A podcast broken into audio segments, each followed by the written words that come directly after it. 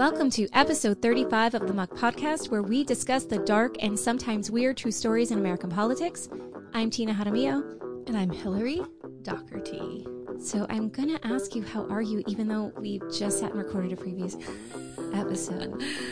Yeah. Anything going on? Anything exciting? Since the last time we talked, I opened a, a seltzer water. That's good. I'm obsessed I know you love with, the seltzer water. I do. I'm obsessed with polar seltzer water, black cherry, period. really? Just send me as many as you can, girl. First of all, it's so hit or miss if it's ever at the store, which makes it me even want it even more. They have plain, they'll have lime. I'm like, Ugh, you know. But black cherry is the best, and so this week it's buy one get one at Publix. so you loaded up? I got six cases. No. and I wanted to get more, like supermarket sweep style, oh bitch. Oh my God, Fill that cart up sweep. and get the fuck out.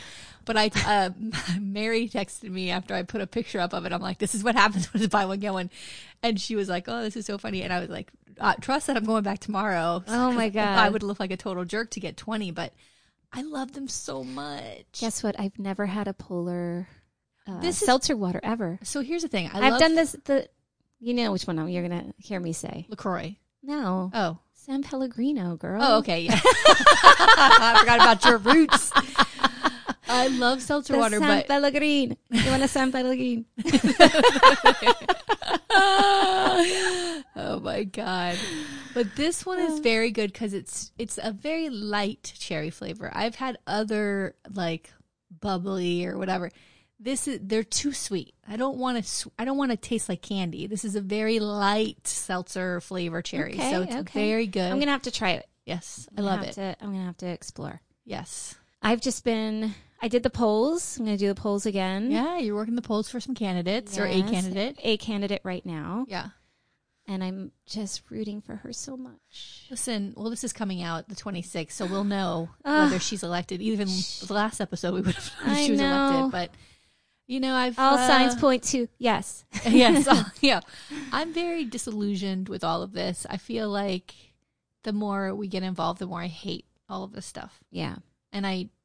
A lot of it has to do with just people who are so short sighted in this process, people who support candidates that aren't Democrats, which is what I'm looking for, who have power to make change and then Yes. they use their, their platform or whatever to be assholes. And it could be anything. It could be from a newspaper endorsement Mm-hmm. to somebody who thinks they're powerful and they need to talk to the candidates before, you know, just stupid motherfuckers who are, Yeah. don't see the forest for the trees. And it's, It's it's a shame. it is, especially because you see candidates that are so ready. right and have such and have such potential to do amazing things Yeah. and the nature of politics is that you know people aren't given a shot like that Right. these and and people who should be supporting become barriers Yeah. and that's the thing that's And disappointing It's also disappointing. and I get it because they're like, well, if the person ends up winning, then I don't want to lose favor with that person. And it's like, but you still have to maintain integrity. Yeah. And I feel like, can't you just be honest and say, you know, I'm sorry, like, yeah, you've been great, but I gotta, I want to support this person within my party, or I, I don't know. I mean, I'm not in it because I'm not an elected official to know the ins and outs of maintaining those relationships, but the integrity piece is the thing that's been disappointing to me. All right. I know you have. uh, the other part too that bothers me is that we don't support candidates that are first time candidates that are running and they're dismissed. And that bothers me, especially Right. if they're young. It's bullshit. Right, And because I- they don't have experience. Well, how are you going to get experience unless you get elected? especially if they're running against people who don't do anything and have been there so long that they don't even have the passion for the job anymore. And if that's the Right. case, then they shouldn't be there.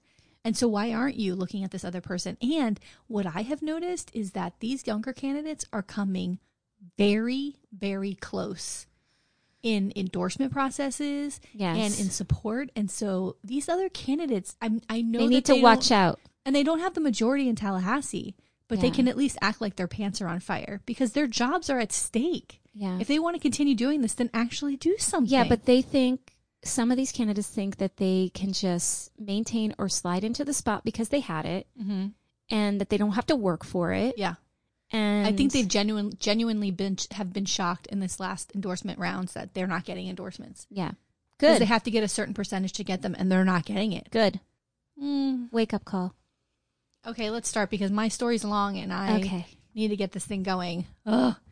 Okay. I'm so sorry. I, I have so much anxiety when we have when I have a long story because I feel like it's gonna everybody will lose interest in No, it. it's good. I mean, we're listen. This is the cliffhanger. It reminds me of the the the episodes in the '80s that would you know tune in next week. To be continued. Yes.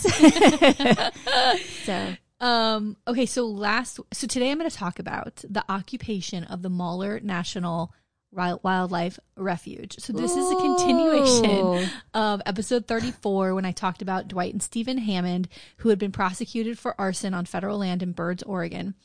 They had been, uh, they're cattle farmers. They are now out and they're back to doing their cattle ranching, but they had been arrested and sentenced to prison, to five years in prison. But it was brought on, they were resentenced. And this started to get the attention of a lot of people, including Ammon Bundy. So, little background on Ammon Bundy. Ammon Bundy is best known as the son of Clive Bundy, a cattle rancher in Nevada. He had was having a dispute with the the Bureau of Land Management, the same people that uh, the Hammonds were having disputes Right. with. They were having disputes for over 20 years over land grazing rights. So the same Oh God, the thing, same issue, Same right? issue. We want to let the cattle graze. We don't want to get a permit, or the land is protected, Yes. etc. Yes. Cliven and his son, Ammon Bundy, and their supporters have claimed that the federal government lacks the authority to manage public lands. These arguments have been repeatedly rejected by legal scholars and federal courts, including the U.S. Supreme Court. The Property Clause of the United States Constitution grants uh, authority to Congress to manage federal property, including land. Yes. Um, this all culminated in 2014 with an armed standoff with the Bureau of Land Management. okay, Because, this is yeah. So this is the story that is so good. Yes. I can't wait to let me buckle in. Well, this in. so wait, this one that I'm talking about is where the Bundys had their problems in Nevada. Right. This is before they come over to Oregon, but Okay. because Bundy declined to Cliven Bundy re- declined to renew his grazing permit with BLM with the BLM to use BLM administered land on March 27, 2014. 145,604 acres of federal land in Clark County were temporarily closed for the quote capture, impound, and removal of trespass cattle, end quote, which was Bundy's oh, cattle. so they let their cattle go, and now they're like, guess what? You can't have Now access. We're, going to gather it now- up and return it to That's you. That's right. Oh, So BLM officials and law enforcement rangers began a roundup of livestock on April 5th, and an arrest was made the next day. that's a lot of work It's a lot to of round work up ca- cattle. Now these guys got to go round up your cattle because Yeah. you can't just follow the rules. So um, on April 12th, a group of protesters, some of them armed, advanced on what the BLM described as a cattle gather. Oh gosh. Sheriff Doug Gillespie negotiated with Bundy and newly confirmed BLM director Neil Cor- Kornze, who elected to release the cattle to de-escalate the situation. So they basically got what they wanted, Yeah. right? Um, as of the at the as of the end of 2015, Bundy continued to graze his cattle on federal land and had not paid the fees. The court battle has continued for years and is still going on. My so, so like this is who we're dealing with. Yes. Okay, so folks, Jeez. they, they don't believe that the federal government can own land and shouldn't be involved in local, which is basically what they think is state Right. affairs. Um, on another note, uh, Cliven Bundy has and his son Ammon have said some pretty racist things. Um, It doesn't surprise me. no, and they're re- like, especially Cliven Bundy has said some things about um, black folks and communities of color that is so abhorrent. I would never repeat them, but like really, really bad and gross. And it's just they harken back to a day when you know, I don't I, I don't know. It's just it's fucked up. So anyway, in late 2015, the Hammonds case in Right. Oregon attracted the attention of Ammon Bundy and Ryan Payne. In November 2015, Bundy and his associates began publicizing the Hammonds case via social media. So, this guy, Ammon Bundy, because of what was happening in Nevada on his dad's ranch, he started to get attention on social media, Facebook in particular, Right. where he started this like every anybody who had these problems, he would air them out, he would talk about their cases, and he was like, we should all be supporting each other.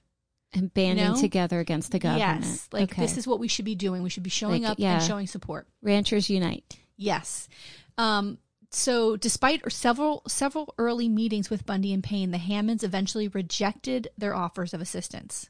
Okay, so the Hammonds Okay. want nothing to do with these guys. They want to serve their time and get fucking get out of yeah, jail, right? They don't have time for them. Now They are in want- jail. yeah.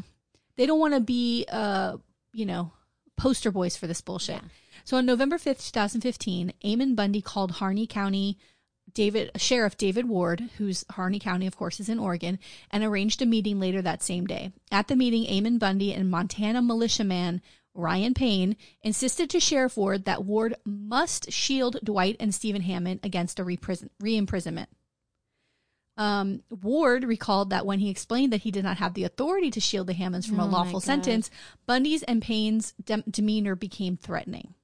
Payne told Ward that if he did not shield the Hammonds from imprisonment, thousands of armed militiamen would come to the county to do Ward's job for him. Oh my and Payne, God. And Payne pointedly noted that he might not be able to control what else the militia might do. I mean, that's a major also- threat right Yeah, there. It is. And remember, this is a county where the cows, the cattle out Outnumber. number 14 to 1. There's 7,700 people in this huge county. They're all spread out. And now this this militia's going to roll yeah, in. now all these fucking wackadoos are gonna. Uh, oh god, I can't imagine what the sheriff was just like. Holy fuck!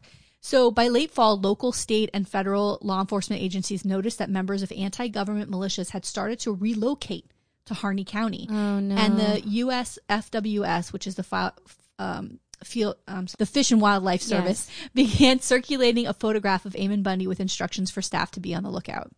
By early December 2015, Bundy and Payne had moved to Burns, Oregon. Like moved their yes, families, This is their I, this is their- the story I, Yeah. I I recall. Like they're now setting up camp there Yes. to do this. Well, and they they they are there for a specific purpose. Yes. Oh my lord. And nobody asked them to be there. The Hammonds are like, we don't want Yeah. your help. Why are you, you know, please do don't do this. Um, but there's some attraction to this being public like this. Like he they like this attention Yeah. or something. So the same month, they organized a meeting at the Harney County Fairgrounds to rally support for their efforts. At the meeting, a quote, committee of safety was organized by Bundy and Payne to orchestrate direct action against the Hammond sentences. According to the group's website, the Harney County Committee of Safety considers itself, quote, a governmental body established by the people in the absence of the ability of the existing government to provide for the needs and protections of civilized society, end quote. Now listen, this is the kind of bullshit that was happening during the Civil War, Yes. right? Where we would be like, you are, um, what is it? Not terrorists. What am I thinking? What am I thinking? Someone who goes up against the Like a government. treasonous. yeah, yes, uh, treason. Yes, yes, yes, Yeah. yes. This Yes. is not this. You, you don't Anarchy, belong here. Yes, treason. Yes, Well, to me, it's terrorism. Yes. This is domestic terrorism. yes. And and And what really I want uh, you and anybody else listening to think about is how differently they're treated than if, because they're white, oh, a hundred percent. armed and white, and Yes. treated like in a way that is so unbelievably unfair when it comes to how uh, Yeah, these- people these- of color are treated in these This situations. is domestic terrorism, and they should have Yeah. had the full force of the law. Yes, For And domestic it is terrorism. shocking how long this draws out Yeah. without wi- in, in peacefully. Like it does end in a not a peaceful way, but like it is fucked up how long this draws out. Yes. and they're having discussions. Like what please, the fuck? please. Yeah. It's, So- it's- the hypocrisy is and the fact that these guys think they can do it is steeped in white privilege. You know, the fact that they can roll into town and think with they can all do these all of this. these weapons, I, I can't stand Yes. it. I can't stand it. So, from mid November to late December 2015, local residents began to notice significant numbers of outsiders in the community, often dressed in military style attire and openly carrying handguns Oh and God. sometimes rifles. That's scary. I mean, they are they Yes. are threatening people by their very presence, and they know that that that is what they're doing. Some of these armed newcomers engaged in what local people considered threatening and harassing behavior, such as approaching shoppers in local stores and aggressively asking their opinions about the Hammond family. Many local people consider these actions to be deliberate intimidation intended to sway the community into joining the outsiders' unspecified plan to, quote, protect the Hammonds from rearrest. Meanwhile, the, the Hammonds are already voluntarily going. They're already going to prison. Like they don't, you know, again, Yeah. I can't stress that enough that these guys did not want this. As kooky as their bullshit Yes. is with the arson. Contrary to local customs, some residents began carrying guns in public locations. Many lived in fear that some kind of violent event was about to take place. Mm. On November 30th, 2015, the U.S. Fi- uh, Fish and Wildlife uh, sta- staff members at Malheur National Wildlife Refuge were dismissed early from work. With tensions rising in nearby Burns, Oregon, supervisors left staff with the final instruction not to return to the refuge unless explicitly instructed. Oh my God, because they know that, that this is escalating into Yeah. something And potentially getting- very dangerous. I believe they were getting calls threatening there, you know? Oh my God. According to the spouses and children of several federal employees and local police, they had been followed home or to school by vehicles with out of state license plates. Right. You're going to follow kids to school? I mean, come on. I know. Well, they're trying to intimidate. Oh, Um, on January 1st, 2016, a forum held at the Harney County Fairgrounds was attended by about 60 local residents and members of militias. A Burns area resident who organized the event described it as an opportunity to diffuse tensions that had been simmering between locals and out of town militia in the preceding days. The event alternated between expressions of sympathy for the Hammonds and suggestions that a peaceful rally could be beneficial. That same day, Ammon Bundy posted a YouTube video, and in this YouTube video, he said, quote, the Lord was not pleased with what was happening to the Hammonds. If we Oh. allowed the Hammonds to continue to be punished, there would be there would be accountability. oh, so he. I didn't This is realize all that the he Lord's could. work. uh, yeah, I didn't realize that he had a direct He- connection to yes. God, and God He said is this- whispering in his ear. Yeah, this was Oh. divine intervention that he was there. That's that's what he was Hey. telling people. Okay, so we're ta- again talking about somebody Yeah, on I mean this other Oh, a little, cuckoo. girl. So on January 2nd, a rally of about 300 people gathered in a Safeway supermarket parking lot in Burns, organized by the Pacific Patriots Network, a militia umbrella organized, or I'm sorry, organization that includes the Three Percenters of Idaho. Oh God. Th those are interesting folks. You should go look them up. A group that ah. that began in 2008 after the election of Obama because they thought he was going to take away their guns. All white yes. dudes who thought their guns would be taken away. You don't need your guns. Meanwhile, he didn't do anything to take I your guns away. he did nothing. But okay. Oh my God. Members of The the, Pacific Second Amendment is just such a a thorn, thorn in the side of all of this. Sorry, go ahead. Members of the Pacific um, Patriots Network have been active in Harney County since November, drawn there by the Hammond arson case. Following speeches, the crowd marched to the home of Dwight and Stephen Hammond, sh- stopping briefly en route to protest outside the sheriff's office and the county courthouse. The crowd, the crowd then returned to the Safeway parking lot and broke up. According to KOIN, the CBS affiliated television station in Portland, Oregon, there was, quote, no visible police presence at any point. oh Lord. Yeah. So Meanwhile, just you see a protest in Fort. Lauderdale. Those Oh, police show up in two fucking seconds. So I mean, here we this is this is it's, it's wrong. I know, and you know they're armed, right? Yes, this is wrong. They, they I know. it- So- it's such it's oh my god. I know. So here we go. Before the protest crowd broke up, Ammon Bundy announced to the crowd his plan to occupy the Malheur National Wildlife Refuge, and he encouraged people to join him. So, as I mentioned in the last episode, I'm going to say it again. The Malheur National Wildlife Refuge is located in Harney County. It was established in 1908 by President Theodore Roosevelt, a conservationist. Um, it is one of the premier sites for birds and birding in the U.S., and it brings the tourism that this refuge brings into the county is $15 million It's a lot of money. It's a lot of year. It's a lot. it's a lot of money per year. So, especially for a local economy that doesn't have a lot of people, you Yeah, know, that's, a their- lot of money. It's a lot of money. That's keeping that place going. But it's also where all of these federal organizations have their offices that requires permits for grazing Oh, and fire burns God. and things like that. So that's the that's Right. why we're going to occupy these buildings. So his announcement surprised a Pacific Patriots uh, rally organizer who later said stated he felt betrayed because he had no idea. Oh, he's like, yeah, let's have this rally, and then, uh, well, he's And then the all of a idiot. sudden it turned into I mean, now- look at who he's dealing with. Well, yeah. So you gotta know who you're dealing with. Yeah. Ammon and Ryan Bundy, who's his brother, along with armed associates, separated from the crowd and proceeded to the refuge headquarters located 30, 30 miles south of Burns. The militants settled into the refuge and set up defense positions. My God, Right before I remember this. This is, so, I mean, it's scary. it is scary. Right before the occupation began, the militants notified the Harney County Sheriff's Office and also contacted a utility company with the intention of taking over the refuge's refuge's um, electric and other services, which I thought was funny. Oh, gonna, we'll pay the, the light bill Yeah. and the water bill. Just keep it on for us, huh? The law enforcement kept away from the refuge, but various security measures were taken in surrounding areas.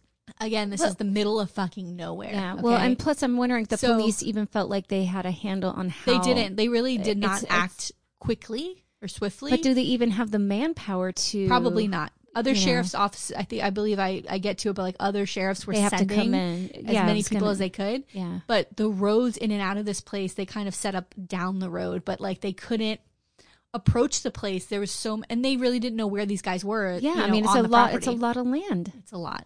Oh my god. Um, I know. yeah, and I would imagine they would be at certain points of entry. Yes. So So there's only so many ways you yeah, can get in. and oh because it also butts up against other people's land, like the Hammonds, Yeah. right? So, upon hearing of the occupation at the wildlife refuge, the two ranchers, Dwight and Stephen Hammond, on whose behalf the militants were acting, disavowed the action.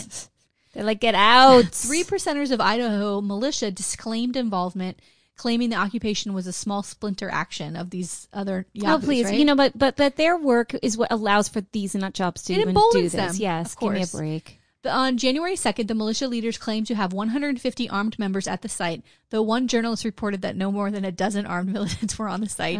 Another reported a claim that there were between 6 and 12 people. Okay, so that's he's he's taking a page out of the Trump handbook of we're just going to amp up those numbers. Um, on January 3rd, the Oregonian, Oregonian, I hope I'm saying that right, the newspaper said there were roughly 20 to 25 people present and the militants had deployed into defensive positions.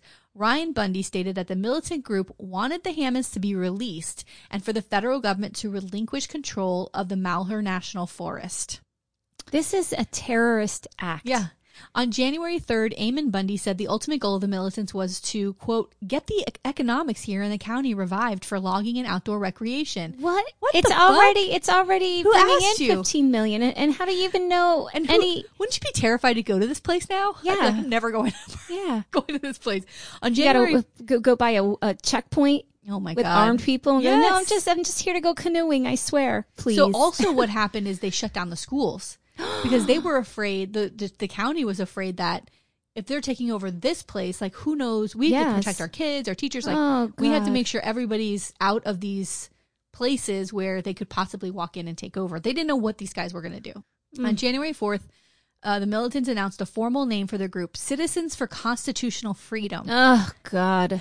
Stephen Grasty, uh, the judge executive of Harney County, emailed Ammon Bundy requesting that he leave the refuge, which was in response was like all these hundred like fu emails from Ammon Bundy.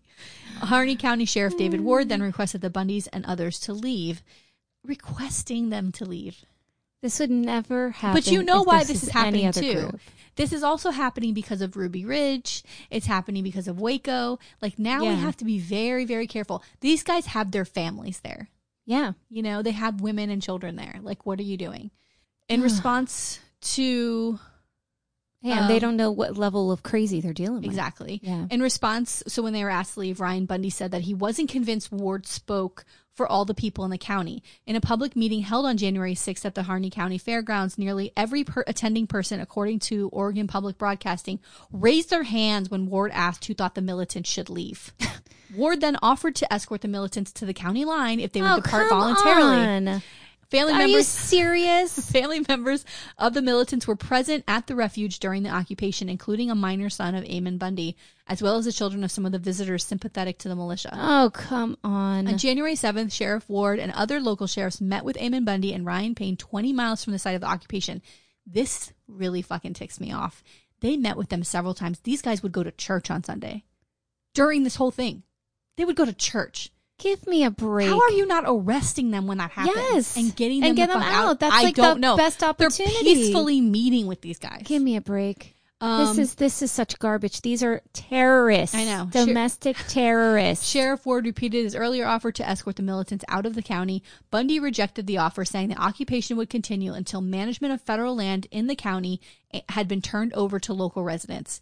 By January 10th, an influx of armed groups and individuals was rotating through Burns, Oh with some God. declaring they were there to support the occupation, others there trying to convince the mil- militants to quit. Some militants, meanwhile, left the occupation completely. Like some people were just coming, you know, they were coming in and out of the place and bringing supplies, by the way. Oh, Bringing yeah, supplies. Here's some toilet paper. Here's Yeah. some food. On January 11th, the militants removed a stretch of fence between the refuge and an adjacent ranch, apparently to give the adjacent ranch access to the land that had been blocked for years. Come on. But the ranch owners did not want the fence taken down and subsequently repaired it. oh, well, that's good because they're like, we don't don't get us involved because We they they anything to do with this. they see the future and they're like, we're not going to get arrested Yes. because we went along with these militants. Yes. Come on. The militants began searching through government documents stored for proof of government wrongdoing toward local ranchers. This is my favorite person. Bruce Doucette, the owner of a computer repair shop in Denver, Colorado, and a self proclaimed judge, Oh. announced on January 12th that he would convene a quote citizens grand jury to charge government officials with various crimes. Doucette's claims to be a judge are consistent with legal frauds often practiced by the sovereign citizen movement and other anti-government movements. Oh, oh, I'm. uh, You just say you're a judge. Yeah. Do you just do it? You say three times. I am a judge. Yeah. I am a judge. I am a judge. Boom, and you're a judge. Yes. Okay. Hey. Harney County Judge Stephen Grasty, Sheriff Ward, and other county officials Oh were served with false legal documents by the militants. Oh my god. They had their own government, though. Oh my god. This is like this is this is I don't even know what this is. This is ridiculous. I know, It's embarrassing. I know, It's embarrassing. but they're they feel like they're right. God has sent them to do these things. Uh, okay, so on January 15th, the Oregon State Police arrested a militant at the Safeway in Burns who had been driving a government stolen vehicle from the refuge headquarters. This is what I'm saying. They're going to the stores. They're going. They're leaving. Yeah. Also on January 15th, the Oath Keepers, an anti government militia group, warned of a prospective conflagration so great it cannot be stopped, leading to a bloody, brutal civil war if the situation descended into violence. So that's, see, these are the things that are stopping them from going. Because they're like, oh my god, if we arrest these guys, if we do this, then people, they're the the team behind is gonna Right. And it'll be start their fault if they Right. didn't. listen. They don't. I know. Um, you you, you can't you can't negotiate with terrorists. I That's know. the thing. No. On January 16th, Lavoy Vinicum, one of the militants, told the Washington Post that, quote, it needs to be very clear that these buildings will never, ever return to the federal government, end quote, reiterating the group's demands for the federal government to cede ownership of the wildlife refuge. Oh, the militants began to vandalize the property, which local community leaders characterized as an attempt to provoke violent confrontation. A video released by the militants showed them inspecting. Oh God, Tina, hold on to yourself. Oh, Showed them inspecting a locked storage room for archaeological artifacts held in agreement with the Burns Paiute No. tribe, an Indian nation in Harney County, leading the tribe to ask the federal authorities to block the passage of occupiers to the site. Like now they're, you know, this is sacred land here, Right. right? Like they're taking these artifacts that are locked up in Oh, this God. refuge. Yeah, Oh my god. How long did this go on? 41 days. Th- that's that's forty days too long. Yeah. That's forty days. I agree. Where is the federal? Bring in the the army, and just get them out. No. Where's the federal government? Just fly in there and get them out. Mm-mm. It's such bullshit. The fire chief of Har- of the county of uh, what's the county called again? Um, Har- Harnan County, whatever. He actually resigned because he sided with these. Oh, militants. come on. He resigned his position. The chief. Mm, maybe that's what we're. Th- th- that's part of it too. Is like, how, what are we gonna have in our hands if we do go in here and all these people agree with them? Like, It I doesn't matter. Get out. I know. I know. Get out. It's all political. Maybe Send send a message and go in there and get them out. that was very mob like. Send them a message. Get them out. Um, on January 19th, Ammon Bundy and several other militant occupiers uh, appeared unannounced at a community meeting in Burns without addressing the crowd. Residents urged an end to the occupation, as, as did rallies uh, held by opponents in Eugene and Portland, Oregon, and in Idaho. on January 21st, Bundy met with the FBI and discussed with them about relinquishing federal government control of the refuge as well as the releases of Dwight and Stephen Hammond. He agreed to meet with the FBI again on the next day, but when the meeting occurred, Bundy left when the agent present declined to negotiate in front of the media, which is exactly what this is about. You Yes. understand? It's about him being Yes. famous. He doesn't give a fuck about this refuge. He doesn't care about the Hammonds. He wants It's to be a ruler of the new world. yeah, Give me a break. Yes. Okay, so here we go. During the first weeks, law enforcement allowed the militants to come and go from the refuge as, at will. On January 26th, the main leaders attempted to drive two vehicles to adjacent Grant County, Oregon, where Ryan Payne was invited by a Canyon City, Oregon logger to speak at a public meeting, which I think maybe was a trap. That would have been Right. that would have been awesome. But okay. Um, it was the first time in which the main leaders were traveling together from the refuge headquarters. State and federal authorities used the opportunity to intercept them with a traffic stop on a stretch of U.S. Route 395 situated from away from populated areas.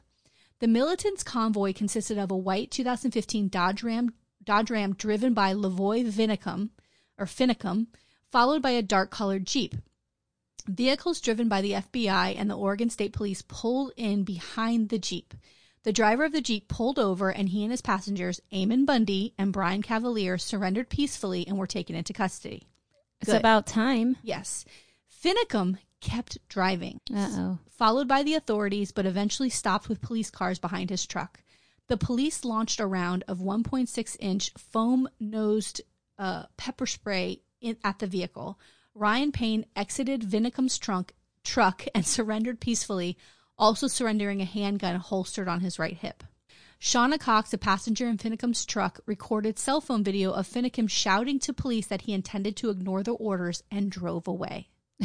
Other cell phone video footage showed shot by Ryan Bundy, another passenger, also showed Finicum taunting officers and daring them to shoot and kill him. About seven minutes after stopping his truck, Finicum resumed driving north at high speed. Cox, Ryan Bundy, and 18 year old Victoria Sharp were still in the rear seat of the truck at this time. Mm. They were subsequently pursued by officers and eventually encountered a roadblock about one mile later.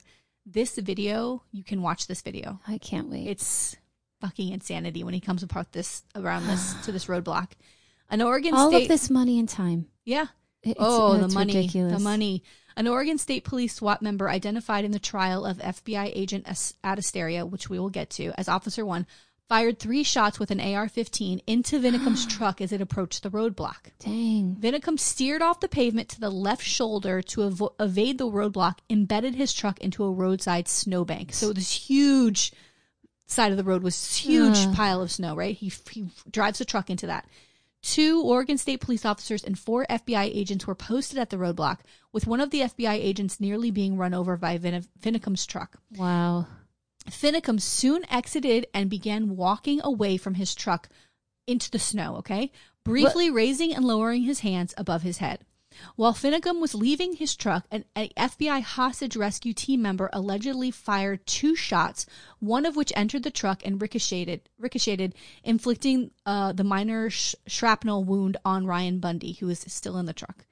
Uh, Oregon State police officers and FBI agents armed with rifles positioned themselves to the left, while an Oregon State police officer equipped with a non lethal taser walked downhill from an embankment toward him. So I think they had other people like in, Yeah. You know, Surrounding Yeah. so that they can come in. yes, in case they jumped out of the vehicle Yes. and ran. Yes. As the officer with the taser attempted to move within 15 feet to make the most effective use of the taser, Finicum turned his body to the left, holding his jacket with his left hand Uh-oh. and reaching for a pocket with his right hand. He was then shot twice in the back by an Oregon State Police I SWA mean, he's, member. he's making, he's gesturing yeah, towards a weapon potentially. right. Uh, from the roadblock, identified as Officer One, and once by Officer Two from the pursuit vehicle. He dies. They killed him. Uh, and that video is insane. Ugh. You do see him moving. Like Yeah. it's, it's from a helicopter point of view, but like you see him moving, going up and down. Like yeah. immediately after the shooting and arrest, officials stated that Finicum was reaching for a handgun in his pocket when he was shot by a state trooper. The FBI found a loaded 9mm Ruger SR9, a gift from his stepson, Oh, in Finicum's God. left jacket pocket. Well, there you go. Yeah. It just surrender. I mean, you're going to fight he's an the older FBI. guy. Like it was so. um.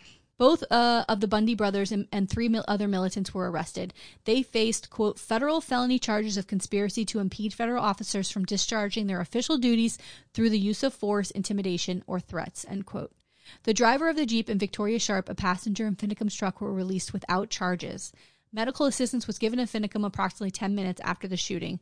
Prior to the video of the action being released, some of the militants and supporters had claimed that Finicum was cooperating with the police when he was shot. Mm-hmm. This included a claim by Nevada Assemblywoman Michelle Fiore, who was not present at the arrest, that he was just murdered with his hands up. Oh, This woman- come on. This woman, she's now on my list. I Oh, can't I've- even fucking I've- tell you. heard this lady's name. Oh my lord. Yes. She was heavily involved in all this bullshit Ugh. because she's from Nevada where the Bundys are from and Yeah. she was all involved in that. Cliven Bundy was quoted as saying that Vin- Finicum was, quote, sacrificed for a good purpose, end oh. quote. Oh. Why At weren't Why weren't you sacrificed? Yeah, where, why weren't you there? At a news conference, officials held initial officials had initially declined to comment on the Finicum shooting because the encounter was still under investigation, but they later, later released surveillance video of the incident, which officials said shows Finicum reaching for a handgun after feigning surrender. But Finicum's family continued to dispute the nature of the shooting, claiming that he was shot in the back while his hands were in the air, and denied the FBI's assertion that Finicum was armed at the time of his death. Finicum's public autopsy was performed on January 28th, but officials withheld the autopsy report from the press until March 8th. The Finicum family commissioned a private autopsy, but declined to make the results public. Three others were arrested in separate actions. Peter Santilli and Joseph O'Shaughnessy were arrested locally, while John Ritzheimer was placed under arrest by the FBI in Peoria, Arizona, after he voluntarily surrendered. So, after all these arrests, there were still four militants occupying the wildlife refuge building. From jail, Ammon Bundy told these militants to surrender peacefully but it would be another 16 days Dang. before they would surrender. And oh, it took come on. many negotiations. And finally, I mean, this thing went back and forth, back and forth, back and Yes. forth, where they said they were going to, and then they were scared to come out. Oh, I mean, it come was on. like, it was bullshit. We're scared. Um, finally, Reverend Franklin Graham and Nevada Congressman Michelle Fiore on the loudspeaker outside of the Wildlife Center was able to get them to come out. Oh, this is ridiculous. I know. This is uh, like they're handling these these guys with kid gloves. I know. Can you If it believe was this? anyone else, and they didn't get domestic terrorism charges. oh, we'll get to the charges. Okay. The final arrest of the 26 militants indicted for felony conspiracy was of Travis Cox and took place on April 12th in Cedar City, Utah. So a lot of these guys left, but they're like, "We're coming back for you." Yes, right. please. At sentencing on August 7th, 2017, 20 year old Cox, uh, the youngest of all those indicted, described his own behavior as arrogant and ignorant. Oh, He had several, he had served 51 days in pretrial custody before making bail. U.S. District Judge Anna J. Brown said about him, I think it's important to note, if my memory is correct, you're the first person who acknowledged that this was a mistake. Everybody else is like, who cares? yeah. She sentenced him to two months of house arrest.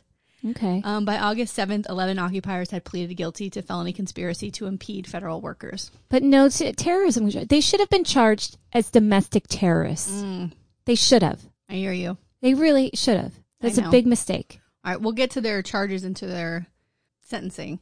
But first, Oh, let's God. see what happens back at this refuge, right? So, following the surrender of the last militants, the FBI labeled the entire refuge a crime scene and canvassed the buildings in search of explosives and any previously Oh, existing Lord. hazardous materials. A collection of firearms and explosives were found inside the refuge. Safes were found to have been broken into with money, with money, cameras, and computers No. stolen by the militants. No. Yeah. So, No. so great upstanding guys. Yes. Yeah. Well, They- listen, they got to restart their government. They need stuff. They got to. They were also found to have badly damaged tribal artifacts. Oh, come on. The FBI's art crime what, team. What I jerks. I I, mean, these guys are horrible, horrible, horrible human beings. Yeah. I know. Um, They the better F- be in jail a long time. Oh, mm. God. The FBI's art crime team conducted an archaeological field assessment to determine if the Native American Graves Protection and Repatriation Patriation Act of the or the ugh, Archaeological Resource Protection Act of 1979 were violated. Additional charges may result if so. During the occupation, the militants illegal illegally dug a new road using a government-owned excavator, expanding a parking lot, dug trenches, Come on. destroyed part of the in 41 days, this is what they're doing. yeah. Destroyed part of the field uh, Fish and Wildlife Service's owned fence Oh, my and God. removed security cameras. Some of the refugees pipe refuges pipes broke, after which the militants officially officials said defecated everywhere. Oh, come on. Investigators found significant amount of human feces at two large trenches and an impro- improvised road or an, on an on or adjacent to the grounds containing sensitive artifacts of the Burroughs the Burns Paiute tribe. This is just so. I mean, they're desecrating Yeah. this land. The U.S. Fish and, and Wildlife such Service. such disrespect. Yeah. The U.S. Fish and Wildlife Service spokesperson said the damage risked, quote, the destruction, destruction and desecration of culturally significant Native American sites, end quote, and called it disgusting, ghoulish behavior. The Burns Paiute tribe condemned the damage. Tribal council member Jarvis Kennedy described it as, quote, as if someone, quote, went to Arlington Cemetery and went to the bathroom on the graves and uh, rode a bulldozer over them. Oh my god! It, it, it is this is horrible. Yeah. horrible, horrible, horrible, horrible. Mhm. Who who are like who do you think you are? The the ego, it's disgusting, I know. And that they're going to just bulldoze through because they think they have rights to some. They're not even from the damn state, and they're in there. Yeah, they shouldn't even acting, be there. acting like children. This isn't even about your land anymore. There's this there's an immaturity here. There's Yeah. something there's not that's not right. yeah. What grown man, human, is going to do that? It there's it, it boggles the mind. Two of the militants, Sean Larry Anderson and Jake Edward Ryan, were subsequently indicted for depra- depredation of government property, an offense that carries a potential 10 year jail sentence. But that, of course, was for digging the trenches, right? a group of 600 volunteers signed up to restore the refuge after the Oregon National uh, Desert Association sought assistance. The FBI also found evidence that the militants used a boat launch area about 1.5 miles northeast of the refuge for firearms training. Oh, At the boat launch area, investigators recovered about 1,685 spent shell casings. The refuge remained closed after the FBI left the site in late February, with the entrance road blocked off from public access by armed officers from the Fish and Wildlife Service. So they're training across the lake. What are they? Please don't tell me they're like shooting the birds that people. no, no, no. come- I think oh. they were just shooting They're out. just into the shooting water, out yeah. into the water. The refuge's manager described it as one big mess at the end of February. Although he and uh, 15 other employees at the refuge were able to return to their jobs at the end of February, they found that while there, they had not there had there had not been much structural damage to the buildings. There had been a great deal of disruption to files, heavy equipment, and fittings, in addition to the problems caused by a lengthy break in the maintenance of the refuge's infrastructure. Efforts to reduce the population of invasive carp in Malheur Lake are thought to have been stuck been sent back about set back about three years. While the buildings remain closed for repairs, which are expected to take until the summer, the refuge's land were reopened to the public in mid March. And that's 2017. Yes. Yeah. So no, no, this is still 2016, Okay. but still, because this all started January 2016. Right. right. But still, like these, this is the work that they do. They reduce the population of Right. certain species there. Now they're like, three years behind. Yeah. They have to clean up this mess. And the files, like, did they recover all the files? This is people, that's personal information and that's other government information in these files that they were going through Yeah. On, on rancher land and all that that you mentioned earlier. Like, did they recover Yes. all Uh, of the stuff that they, Yes, because I think they were just making copies and taking Oh, pictures and, and doing things like that to to get information. You know. but did they have to relinquish where are all the photos where, you know, Well, I don't know if they took any of that Yeah. out of the out of the, the yeah the center I mean, if they took pictures though, it could be on a server somewhere, hmm That's true. you know? So, a total of 27 people involved in the occupation were charged under federal law. Of those, 26 had been indicted for a single fel- federal felony charge of conspiracy to impede officers of the U.S. from discharging their official duties through the use of force, intimidation, or threats. By taking over this thing, that's all they were charged with, is impeding those officers from being able to go into the building No, and do work. this is domestic terrorism. Mm. It's terrorism. a number of I hate. I cannot.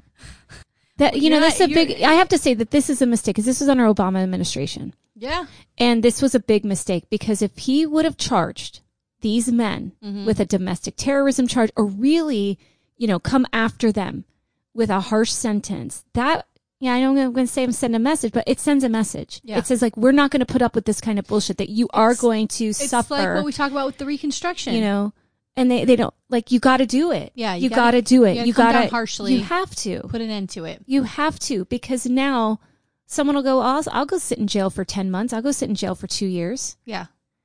And what federal federal prison It's almost just to even bring attention to how they feel about the government, really. yeah You know, a number of those under indictment on the conspiracy charge were also charged with a variety of other counts, some of which incur sentences up to life imprisonment, including possession of firearms and dangerous weapons in federal facilities, use and carry of firearms in relation to a crime of violence of government property, and relating to the damaging the site by the means of the excavating with the heavy equipment. They were that was theft of government property. Uh, did they did they get any charges for the damage they did to the native I think so. Let me. Relics I'm trying to remember, but Okay. I, I might mention it down here. But I think I think yes, there was a couple of guys who did that. So Yeah. yes. okay In addition, several of those other some several of those under indictment in Oregon have also been indicted separately for their roles in the 2014 Bundy standoff in Nevada. okay So remember, like that's so now they're on. now they're combining it yeah, but well, as a federal charge No, they're not going to combine it, but they're saying that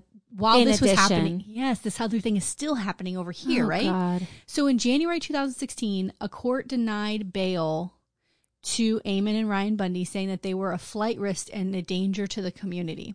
The court also denied bail to Ryan Payne, Dylan Anderson, and Jason Patrick.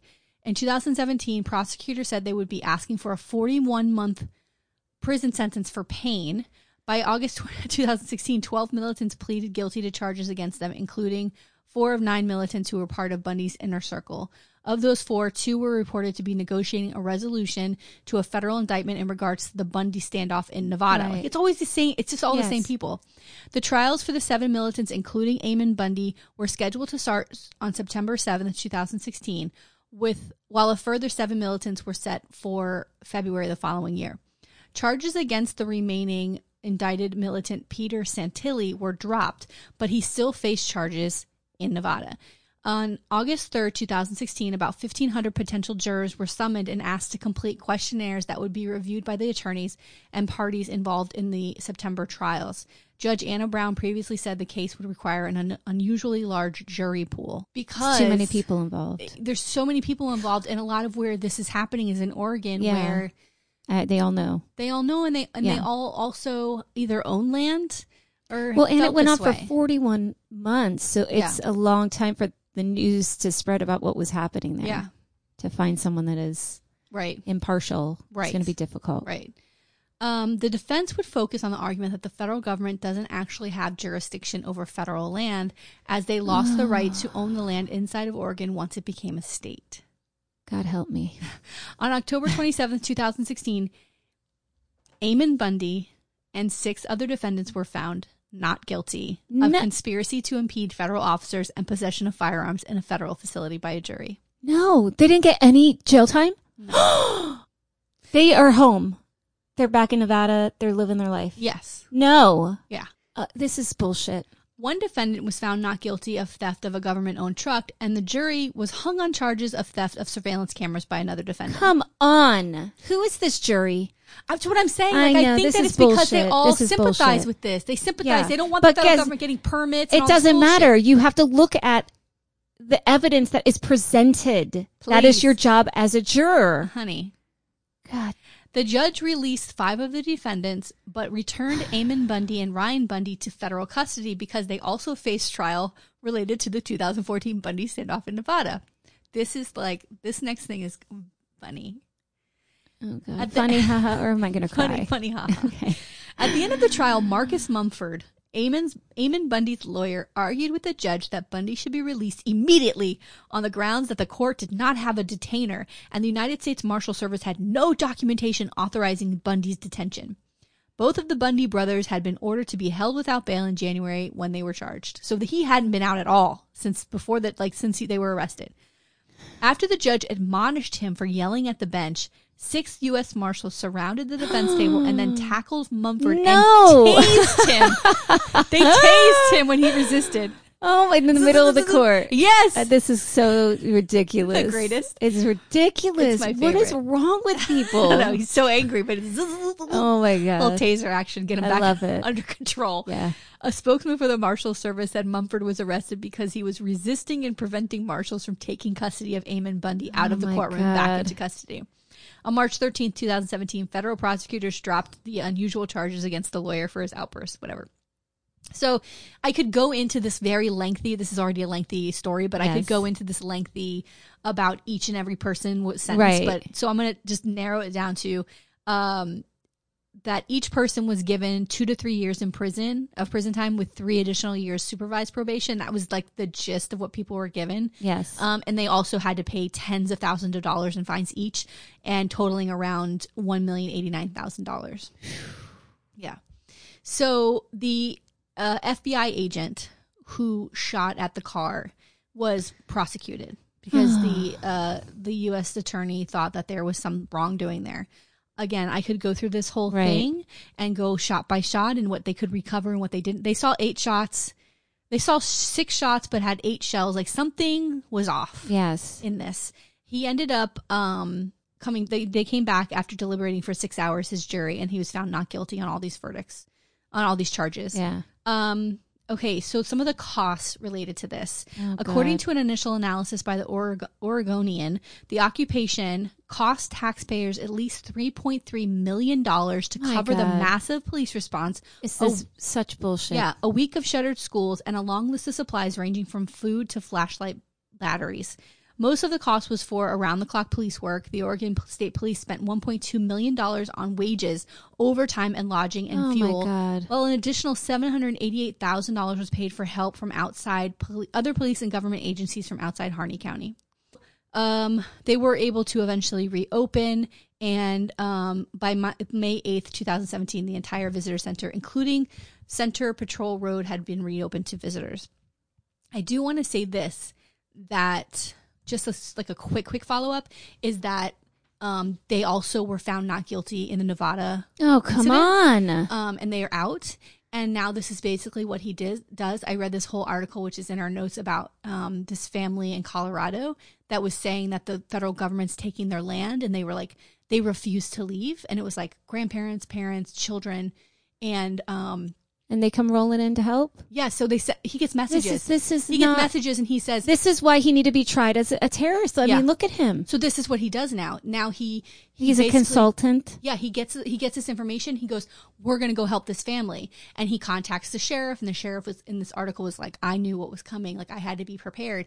And he knew this family. No, this they- is family- unacceptable. This, this- man cannot like run through the country like this. Like, who is he? But this family, the Nickersons, I believe is their name from this article. Yeah. They talked about how the federal government was just taking their money and, and or taking their property, and it turns out they just never paid their mortgage.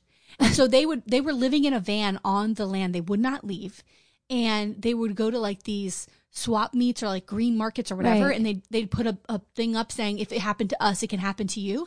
And so when Eamon Bundy tells everybody to come, he starts getting phone calls to sheriff. People start showing up into the town. Eamon Bundy comes in for their meeting and he's the sheriff's like, I was fucking prepared. Like I knew what I needed. Yeah. And he had like a stack of paperwork.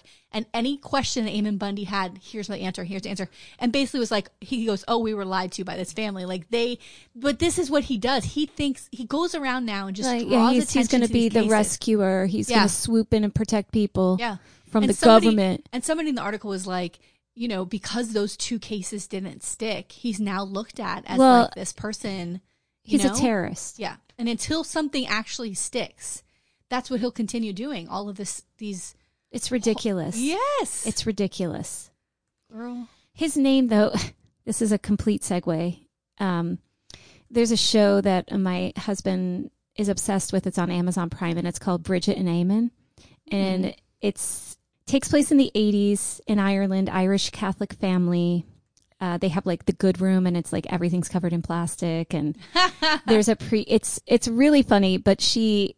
She's like th- the, really thin, these big glasses, and she's smoking cigarettes like all day long and he's this b- huge misogynist pig. Like he's just like, go make me my food. And she's always like, Eamon, And he's like, he's just so gross because he'll, he'll, you know, be fantasizing about something. He's like, can't a man fantasize in his own home without his wife, you know, bothering him? But ever the, as you were saying, I just kept hearing, Eamon, Eamon, where's the priest? Eamon.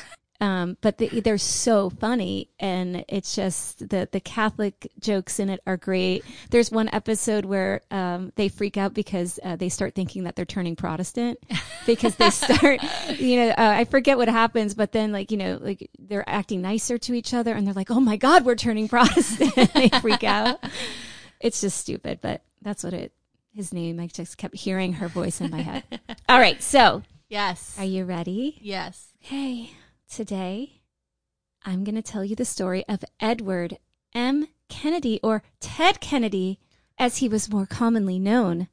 Ted Kennedy served as U.S. Senator out of Massachusetts beginning in 1962. whoa, whoa, whoa, whoa, whoa, whoa. Hold on, What? hold on, hold on, hold on. Ted. We're doing Ted Kennedy? Yes. Holy shit. Are we going to do. Chappaquiddick. Yes. Wow, this is on my Yes. list. Okay. Let's do it. But when passersby discover a submerged vehicle registered to the senator complete with a body inside, Mm. Ted Kennedy's presidential aspirations take a plunge. Ooh. Did you like that? Yeah. Very distasteful. We'll take it. All right. So our story takes place, of course, in uh, Chappaquiddick, and all I know about the place is like it's where rich people go because Right. it's like you know there's Marcia, um, Martha's Vineyard. Martha's Marcia, Martha's Vineyard. It's a peninsula, but people call it an island because I think like the way the water moves, but it's not really an island, but they call it that. And it's just a bunch of money folk. Like that's all mm-hmm. I think of. And so before I go into details, I want to just give you a little bit of background on Mr. Kennedy. Mm-hmm. So he served as senator beginning in 1962, and he actually took his brother's seat because he was elected president. And prior to that, he was an attorney, and then he became an assistant district attorney like pretty shortly after graduating from Harvard. And you know, this is the epitome of Yes, privilege and yes. access. Like it's the Kennedys. Like Yeah. they have every and going into the Irish Catholics from Amen. Uh, they're, they're- this this group though is uh, really rich, and How I'm not you, go- you know how the dad made money. the bootlegging. Yeah. Yeah, and I'm not going to get into it, but All I just basically it was he really had a way of uh wor- he worked prohibition Mm-hmm. and he worked this sort of import deal with Churchill and so right when prohibition ended it was like boom whiskey and Yeah. they became very very rich. And he was a pig. I mean the whole family um, is pretty dysfunctional. Yeah. And so, according to Michael Kelly's GQ article, um, the family, I mean, he grew like Ted Kennedy grew up, he was the baby of the family, and he grew up with a dad who was, you know, hooking up with women left and right. He wasn't hiding it. Even when uh, Joe Kennedy was like making deals with Churchill, he brought his wife and his mistress. Yeah. I was gonna say I, I believe that the the girlfriends were always like They're always around. visible. Yes. But imagine being children No, no. growing no, up in a home where this is permitted and being men Yeah. in this family Right. where that's permitted that's going to shape the way they view women and how they Mm-hmm. treat women in their lives and and i mean look you got the brother you know john who Happy birthday. happy birthday i mean he was carousing Yes. i mean so the article states Ted Kennedy, and this is a quote from the article Ted Kennedy was born and bred to act like the last of the Regency rakes, to be a mm. bore when it pleases him, to take what he wants, to treat women as score markers in the game of sport fucking, and to revel in high stakes risks. Like that's what he grew up around. And so it's no surprise that he is the way that he is. And it's this misogyny, this pompousness, this greed. What else can evolve yeah. from it? You know? well, and it's also the failure of the American people to oh, they oh, excuse it. they excuse it, but they want to uplift this family and make it almost like they were Royalty. yeah Yeah. And it was a very dark, dark, dark family. Yes. And the thing is, And we excuse bad behavior, like we- this in particular, right like, and and this heinous. is really where like with the democrats yes, you know what i mean it's like you you gotta you can't disparage one side and then glorify the kennedys. Listen, you know what i mean? We talked about this recently on our own on our own private conversation that we that Democrats we better start holding our You elected officials to fire. We can't excuse yes. and turn a blind eye to really bad behavior or moral uh indiscretions is that the Yeah. right word Well, I just mean, because this person's a democrat Right. we don't then forgive them for this behavior because if it was a republican you'd be raking their Oh, asses over the coals yes if this was a Republican right here, this story.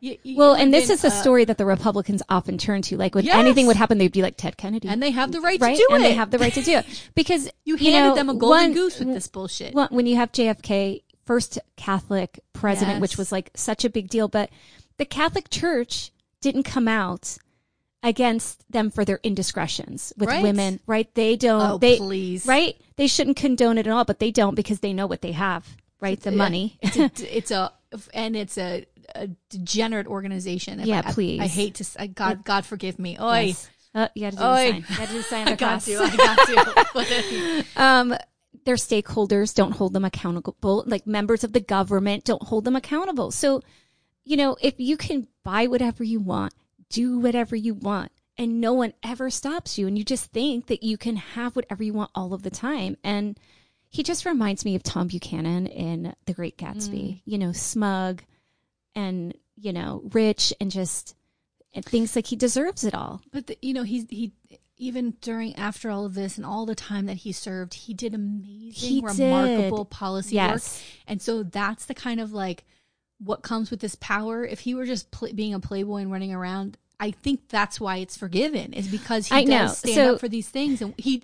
It's the last time when people really worked across the aisle. Yes. You know, when he was in office. I mean, he was uh, the the the quote that the name that he's associated with is the liberal lion. Yeah. he was the liberal lion of the Senate. Yeah. and he fought hard yeah. for, like you said, for incredible uh, programs. And I don't want to take any of that, and I'm going to go into some of that that that he uh, did, which was.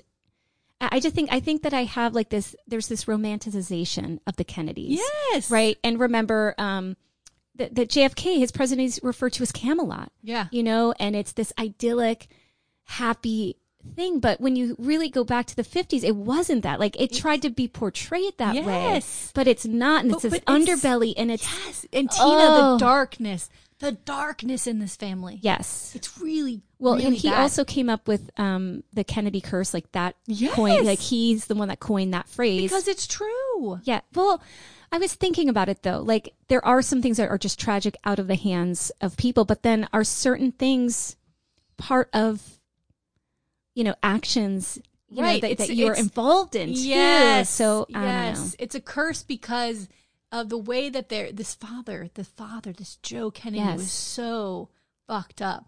I mean, he's like I mean, such a philanderer. Yeah. But he struggled with alcoholism yes, there's and all, all, kinds of this of things. stuff. Yeah. But but also, you know, for these kids to be so uh I don't know, it, to to want to be something higher and higher, higher, like fighting, like uh, running for office and all of that. Oh, those that's- were all for him. Don't you think? Like this is all because of him. Oh, for the wanted them to dad. No, no, no. The father wanted Yeah. it. Yes, hundred percent. Okay. So some of the things that he fought for and sponsored, and this is coming from um, one of the articles that I read, is immigration reform, criminal code reform, fair housing, public education, healthcare, AIDS research, um, a ton of programs that helped the poor.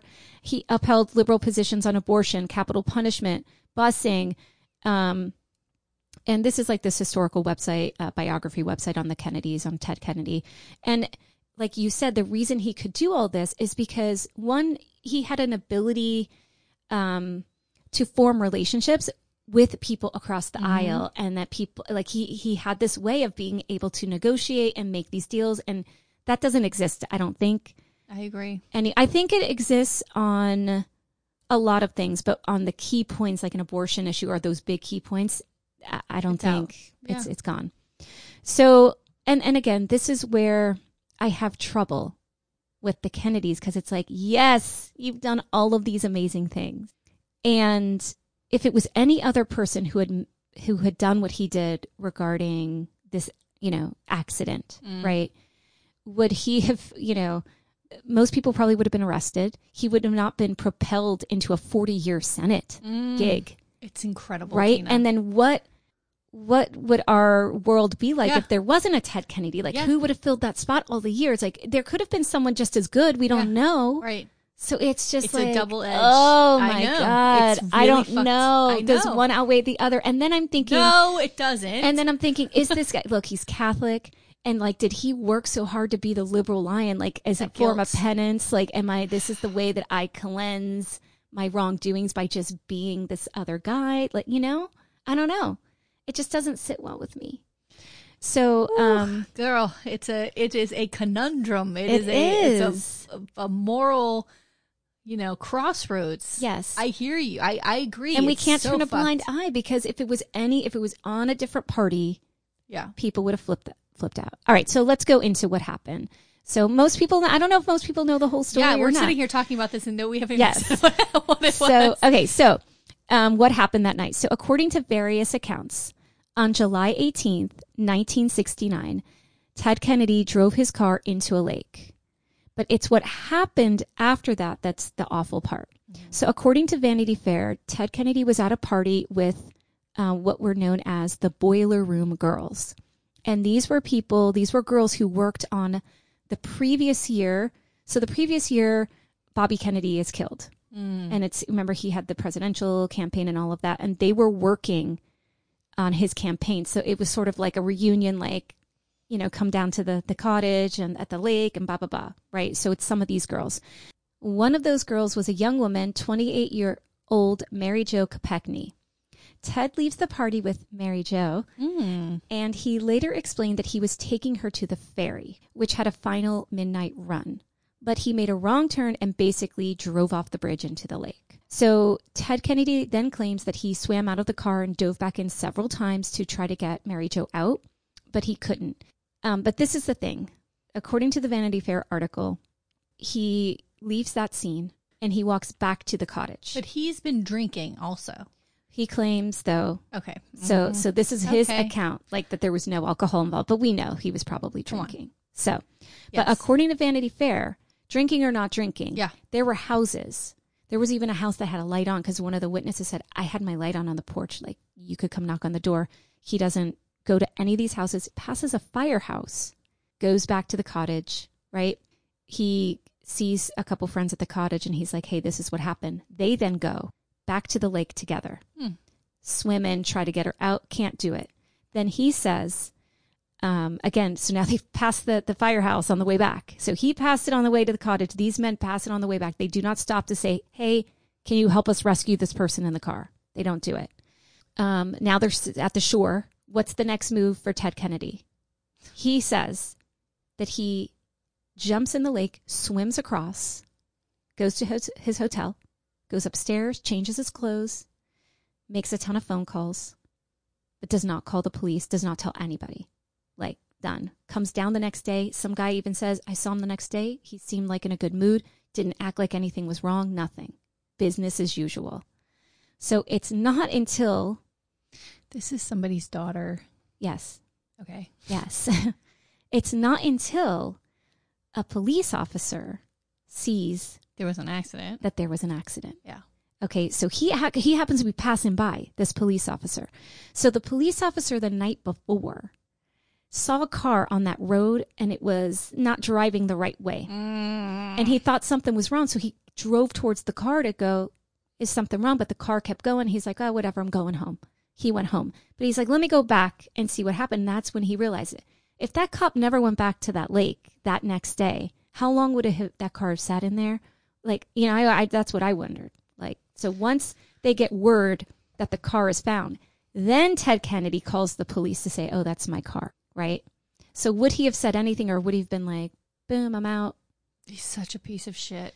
Yes. I don't think he. I don't even think these. This is the first time I've heard the friends went back with him. Yes. I thought I was- he went back to his hotel and went to bed. Yeah, no, no, no. I So- didn't know that. All, I didn't know all that. Yeah. So, uh, yeah, when I was reading this, I was like, dang, like, so there's other people involved. Wow. So, according to, there's uh, Liz McNeil, and she has, um, People Magazine has a podcast called Cover Up, and she does like Don't this. promote these other podcasts, girl. she does this, uh, like, uh, episode Mm. uh, on it, and she notes, you know, that the de- deputy, his name was Sheriff Huck, was the one who found the car, and she also notes um, there's another person, a Sarah Pruitt. She wrote an article on history uh, that the firefighter's account of what he says suggests that Mary Jo was probably alive after the car went under, but they're not sure for how long. And this is because of how her body was positioned when it was found.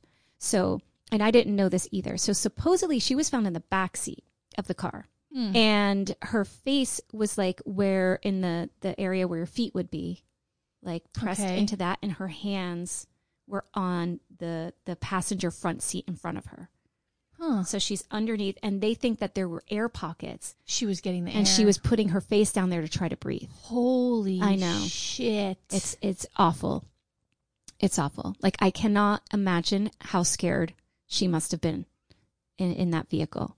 When kennedy does come forward after the car is found this is the interesting thing. He does not tell the cops the names of the friends who came with him to the lake. Right. he doesn't talk about the party. Okay. he just says i was with mary jo meanwhile the friends and all the other party goers they leave the island. So now the police don't have any witness accounts. They don't have anything Because I don't think that happened. from these people. I don't right? think they went with him. So Mm-mm. um, they all leave. They don't face questioning. But when they do get called back in for questioning, the Kennedy attorney team has already been coaching them for responses. So they've are like because they are like they get everyone on the horn. He probably has said, "Look, these are all the people with me," and now they've left. They have people who probably are like, "This is what you're going to say," and that's that's how that went down Mm. with the witnesses. So here are some discrepancies, allegations. He denied several times that he was not drinking, but many people believe that Kennedy was drunk because they were having this party Yes. and he took off. But there's no way that we can now prove or disprove this because there were no tests taken. The police didn't do any sobriety, didn't do any blood tests, nothing. Well, it's the next day right? anyway. And then it's the next day. Allegedly, he wasn't on his way to the ferry. So a cop claims, like I said, that he saw the car at 12:40 a.m. But remember, it was 11 something because he's like, we're trying to get the midnight ferry. right. So we left at 11:30. But this cop is like, no, it was after midnight. It was 12:40 because he was on his way home from a shift, Mm, which is well after the time that that ferry would would have left. So the suggestion is that they were on their way to hook up yes. especially because the road he turns down this road you're on a paved road and this is a guy that knows this area right if your car turns off the wrong road the road was unpaved and rocky. Like you would have noticed right away. And he says that he wasn't speeding. He was going 20 miles an hour. But if you're going 20 miles an hour you're on this road like how do you end up plunging off of the bridge you know unless you're drunk and speeding through? Right. um, so the assumption is like they were going probably just to hook up or whatever. And the other thing that people say, if she was going home by ferry, why was her purse and hotel key still at the cottage? Oh God. Come on. And his claim is, I was so shocked by the incident and I was just so, you know, I, I couldn't believe that it happened that that's why I didn't call the police because I was, I was just in too much shock. And that's the, the thing that they go to. And then allegedly also the coroner's report suggests that it was more of a suffocation than a drowning, meaning that she ran out of air. Because when they, But they- she, but she, she ran out of air Right. because She she, was- drove a right. fucking car into a lake. into a lake. And there were air pockets and this also leads people to wondering could she have been saved? Like if he would have like okay, Tina. I went down there 3 times, if he would have run to a house or run to the firehouse, could they have got her out and would have been fine? he didn't. Right. Of course. Of course. She could have been saved. He did And- not go back in that water. You understand that. Right. I mean he says he no, did. I don't I know. fucking care. No Yes. way. There's no way. So the charges. He was charged with one count of leaving the scene of an accident. That was it. I can't. I can't. One count. One count of leaving I the scene. And according to fucking Pruitt's article, since there's no evidence of speeding or drunk driving, they couldn't charge him with a greater crime. And there's no way to suggest how much air, if any, was in the car.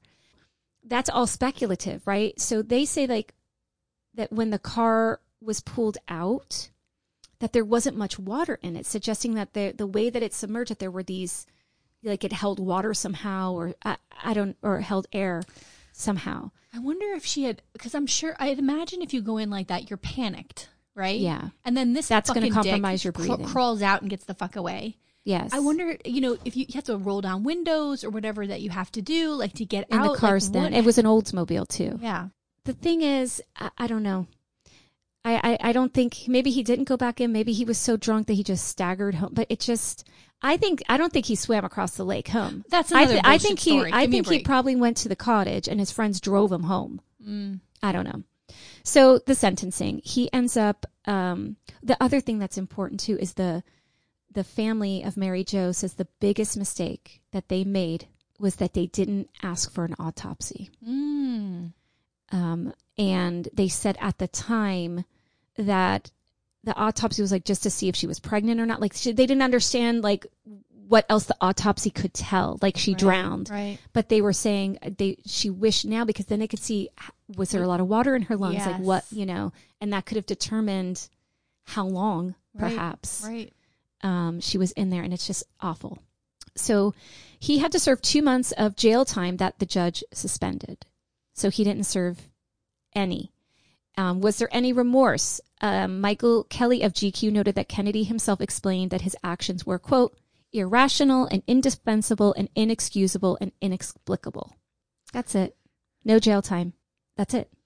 Not much aftermath. Um, and according to Vanity Fair, the time that this happened and his power, his privilege, it, it was like the perfect Yeah. mix for him to walk away. And the other thing that was happening, Mm. the Apollo moon landing happened that same, it was that same like weekend. So it's not like 24 hour news cycle like today Right. where you got your few news channels and everyone's like, someone landed on the moon. We're showing all this moon footage that this didn't get The play. the, the play and then when it did then people were like oh my god but by that time sort of it was already Right. kind of settled Past. right so it just it ruined his political chances as far as a presidency he did try to run but you know it kind of plagued him but he remained a senator for 40 years Yeah, he died so- while he was still serving. yes all right so some points of interest Oh, Tina, I can't. It's so I know. fucked up, man. So I thought that this was interesting from the biography site on Ted Kennedy. It basically said that Ted Kennedy was not the scholar that his brothers were. You know, he's the baby and he was a sports guy. Yeah. He was a football guy. Um, but this shows the privilege. So he focused on sports. He played football. Gets into Harvard, even though he's not the intellectual, but he got in because he's a Kennedy. Mm-hmm. But they kick him out. He got kicked out of Harvard. Oh, I didn't know that. Yes, because his grades were not great, and he hired someone to take his Spanish exam, Oh, and he got busted. God. So they were like, "You can reapply in two years." Now, what other person gets kicked out of Harvard and then gets to reapply in two years? And you know, when he reapplied, he got back in, but for the two years, he's like, eh, "I'll join the service," and then his dad hooked him up with like a cush little uh, seat in Paris. So he spends two years in Paris, and then comes back Mm-mm. and gets back into Harvard. Graduates from Harvard and goes to law school. Graduates from law school and like pretty much very shortly after is an assistant district attorney. Like it's just it's it's frustrating. It's like why do you get to have this just because you have money? Right. It's so annoying. So, but when he does go back to Harvard, it's not annoying. That's America. it's America. That's America. He um goes back and he plays ball and Mhm. the Green Bay Packers Oh. re- recruited. They were like, "We want you to play pro ball with us," and he turned it down be- for law school and politics. And he he said something like, uh, "I'm going to get into a different type of contact sports, politics." So I mean, and that's definitely the family influence. But he could have been like, what would the again? I wonder like what would have happened if he would have. He probably liked ball. Yeah. He wasn't an intellectual. I mean, he he's a smart guy, but if he would have been a football player instead, Yeah. wouldn't that be weird? What Like, a different turn of events that Yes. would have been for this for this guy and, and for the And for- country, and like for that woman. yeah, and for that. Well, yeah, they would have. Jesus. So I don't know. So according to a Lorraine Boissoneault Smithsonian Magazine article, Mary Jo. This is the thing. Like when when they talked about Mary Jo in the press, it was like this blonde secretary Right. that worked for Bobby Kennedy. Yes. That was it. Right. But she was a lot more than that. She was actually like a really skilled political campaign speech writer and worker. mm-hmm. And she actually um, helped Bobby Kennedy write one of his anti Vietnam speeches. She helped write the speech announcing his candidacy for president. Wow. And because of that misogyny, like she's only referred to as blonde secretary Right. and none of her accomplishments, none of her work, like they really don't highlight anything about her at all. And it's not until later where her, you know, and her family's like, like that wasn't who she was, and being so upset that that everything about her is overshadowed. well, it's easier for the for the people to swallow Yes. this shitty story about this oh this poor guy when the woman is so easily being is you're so easily able to dismiss her yes, as like uh you know a power hungry slut right. you know So, um, another thing I found interesting is that there is this movie that was made, and they do take some. I was gonna say I remember there was a movie. Yeah they take some creative liberty and they they definitely dramatize like some of the facts and it's it's not completely accurate. Um but some people say it is a pretty close alignment to the story but I mean Um, accurate to whose account his account Right. I mean this is the person we're gonna we're well i gonna guess with some of the quotes and things that he says and like Okay. before he's supposed to go take a speech they're like you should resign and they're like there's no evidence that he was ever going to resign his senate Mm. Yeah, seat no. or any like those kind of things where he's like maybe i should resign um but at the end of that movie and i think it's just called like chappaquiddick like Mm-hmm. that i think is the name of the movie but at the end they have like actual like newsreel oh wow footage where they're talking to people on the street like would you reelect ted kennedy after this incident yes yes Right. yes Right. yes and that's that thing like that like you know and maybe and i was thinking well maybe the people at the time that this happened because remember they're coming out of uh, JFK being killed, Bobby Kennedy being killed, and people still like loving the Kennedys, that they're probably like, oh, this poor family is going through all this stuff. Like, of course I'd reelect him. It's not his fault. It's an accident. That's what I was thinking. Yeah, I was thinking that uh, one of the ways they could spin this is, oh, he was all upset because his brother was killed, or he was, you know, he's Yeah, lost yeah. his brothers, and this and that. Like, Yes. I, I would feel like that's why this is other spin. This poor guy, it's not his fault. Da, da, da, you know what I mean? Yeah. So this is a theory I'm going to bring in that I, Okay. I read about. There's no facts based on it, but I thought that it was interesting. Okay. And this is coming from that People's uh, Cover Up the Podcast Notes. Um, there was an article written from it. And it has something, of course, that I like, which is an anonymous letter. Okay. So, um, one of the the uh, members of Mary Jo's family receives a letter, and you know, like mm-hmm. this is my thing, girl. Mhm. The letter is someone who talked to a girl from the party. So this is it was a guy who was like, "Look, I talked to this woman who was at the party. I'm not going to use her real name. We're going to call her Betty." And this is what Betty told me about that night. And I was like, "Ooh, this is interesting." And Yeah, it yeah. kind of makes sense a little bit. So I'm like, "Maybe." So, allegedly Betty told this guy, "I put Mary Jo in the back seat of Ted Kennedy's car because she got drunk. Because when they found the car, they didn't find the purse or the hotel key. There was no, they, but they did find a purse of another woman in the car. So at first they thought maybe she was this other woman who was at the party. It wasn't some woman. I think her name was Rose or something. Mm. Okay. This girl, Betty, says, I took Mary Jo. She was drunk. So I just laid her down in the back seat so she could sleep it off a little bit. Oh, and Right? he didn't know she was there. And then Ted and some other chick from the party go to hook up.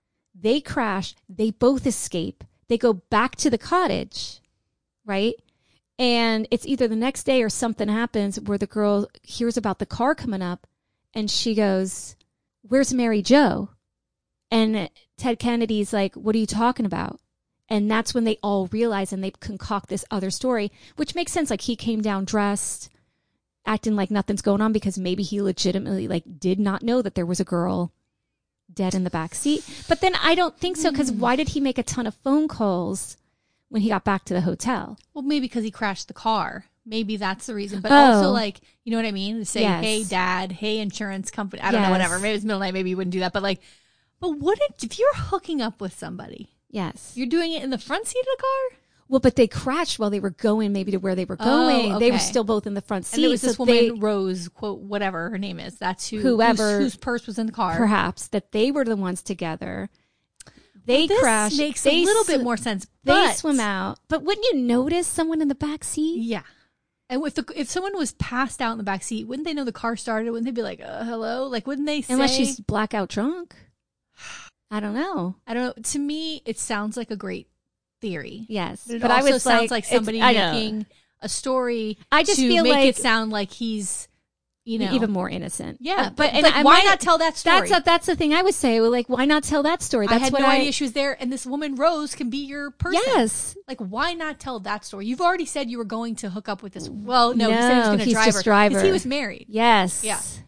he was married. But like that, and maybe the other woman having was. an affair is better off than like I m- m- left somebody in the bottom bottom of a fucking w- Yes. lake or whatever. Well, Like either why- way, she's in the bottom of the lake. So maybe he's like, well, why get all these other people in trouble for an affair and this and that and just oh, God, I don't know. So I was like, that's kind of interesting. But the other thing I thought of, like, if my friend was blackout drunk, I wouldn't carry her to a car outside and lay her in some Put her random somewhere guy's. in this cottage. Yes. All right, you're right. This is bullshit. Right? Like, who Yeah, would, yeah, yeah. who does it? Like, oh, hold on, let me bring you outside and put you in a car. I wouldn't put my friend in the back seat of a car if she was passed out drunk, unless that person was taking her home. I wonder what the family thought about that. Like what they. I don't know, but I, but yeah. So that's Wow.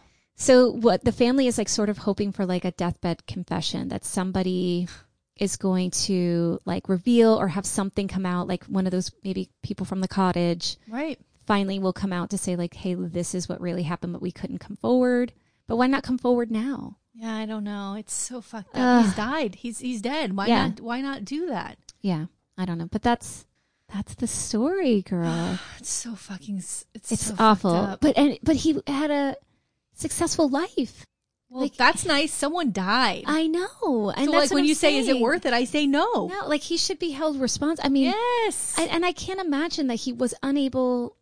How are you unable to get her out? Like the door didn't open. Like you slid out the window. Like can't you pull her through the same window?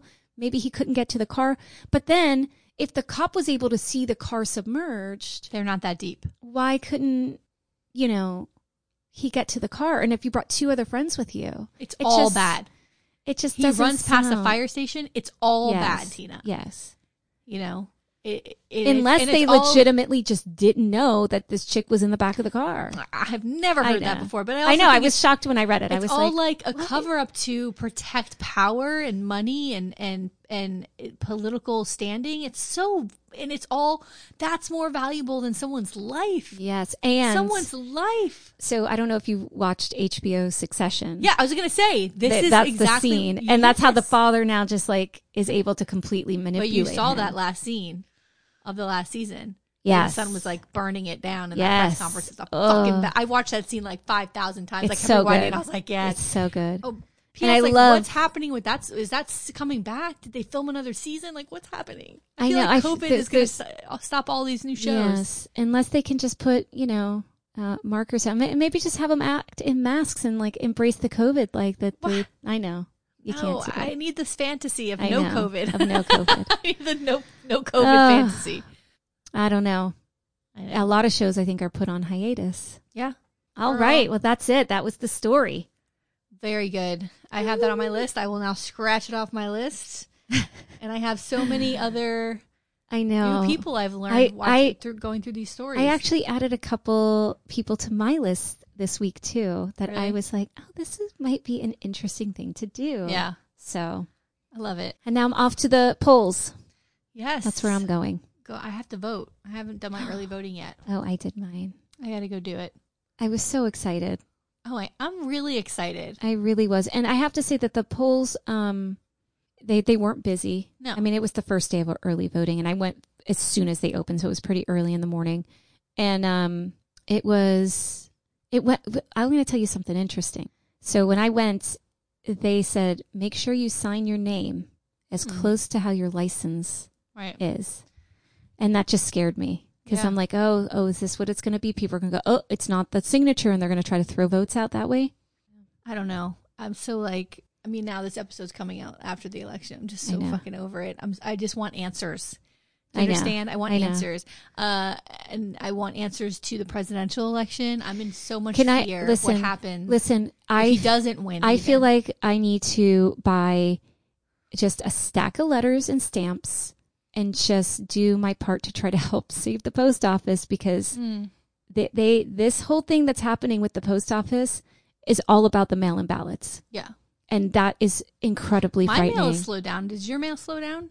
And it's very infrequent. Like I'll have no mail for three or four days, and then all of a sudden I'll have a stack of mail. It's it's it's. I talked to my mail person, my mail carrier, and you know, I said, "Hey, I'm I support you," and and he was like, "Oh, well, they have us uh, trying, you know, to work with different organizations to help them." yeah. And he's like, "Thank you so much for your support."